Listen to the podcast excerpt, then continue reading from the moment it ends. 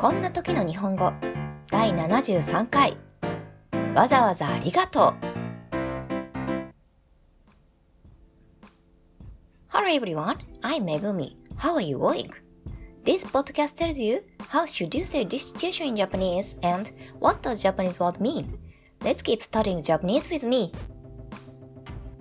こんにちは、めぐみです。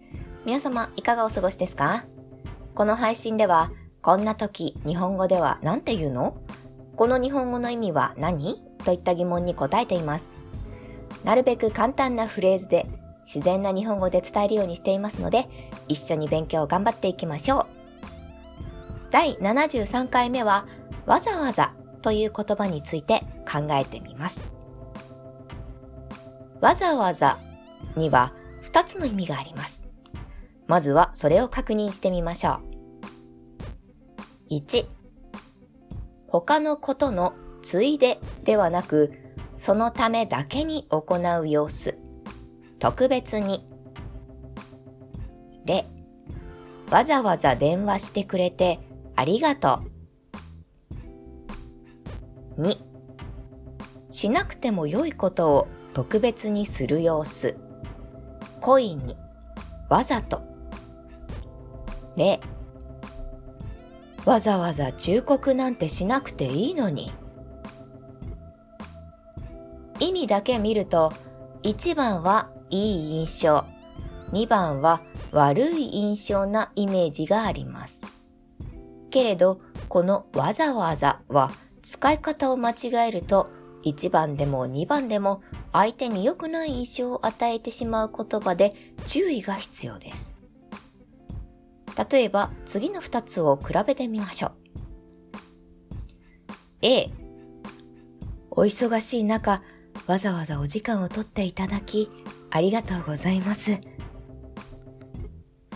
B お忙しいのですから、わざわざお時間をとっていただかなくても構いません。似たような文章ですが、これを日本人が聞いたとき、1番はいい印象を受けるのに2番は悪い印象を受けます。これは印象の問題なので線引きがとても難しいです。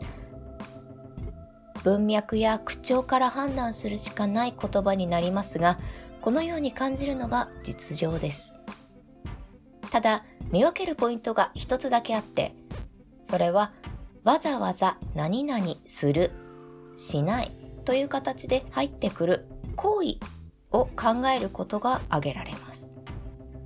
良い方は相手が時間をかけて私のために特別何かをしてくれたことを強調します。悪い方はする必要がないのにあえてその行為をしたことを強調します。いい方の場合にはありがとうございますなど感謝の言葉が続き悪い方はなんとかないのような否定の言葉が続くことが多いので、これを一つの判断基準に使ってみてください。それでは第73回目の配信はここまでとします。That's all for today. If you have any comments, please post it on my blog. See you next time. Bye!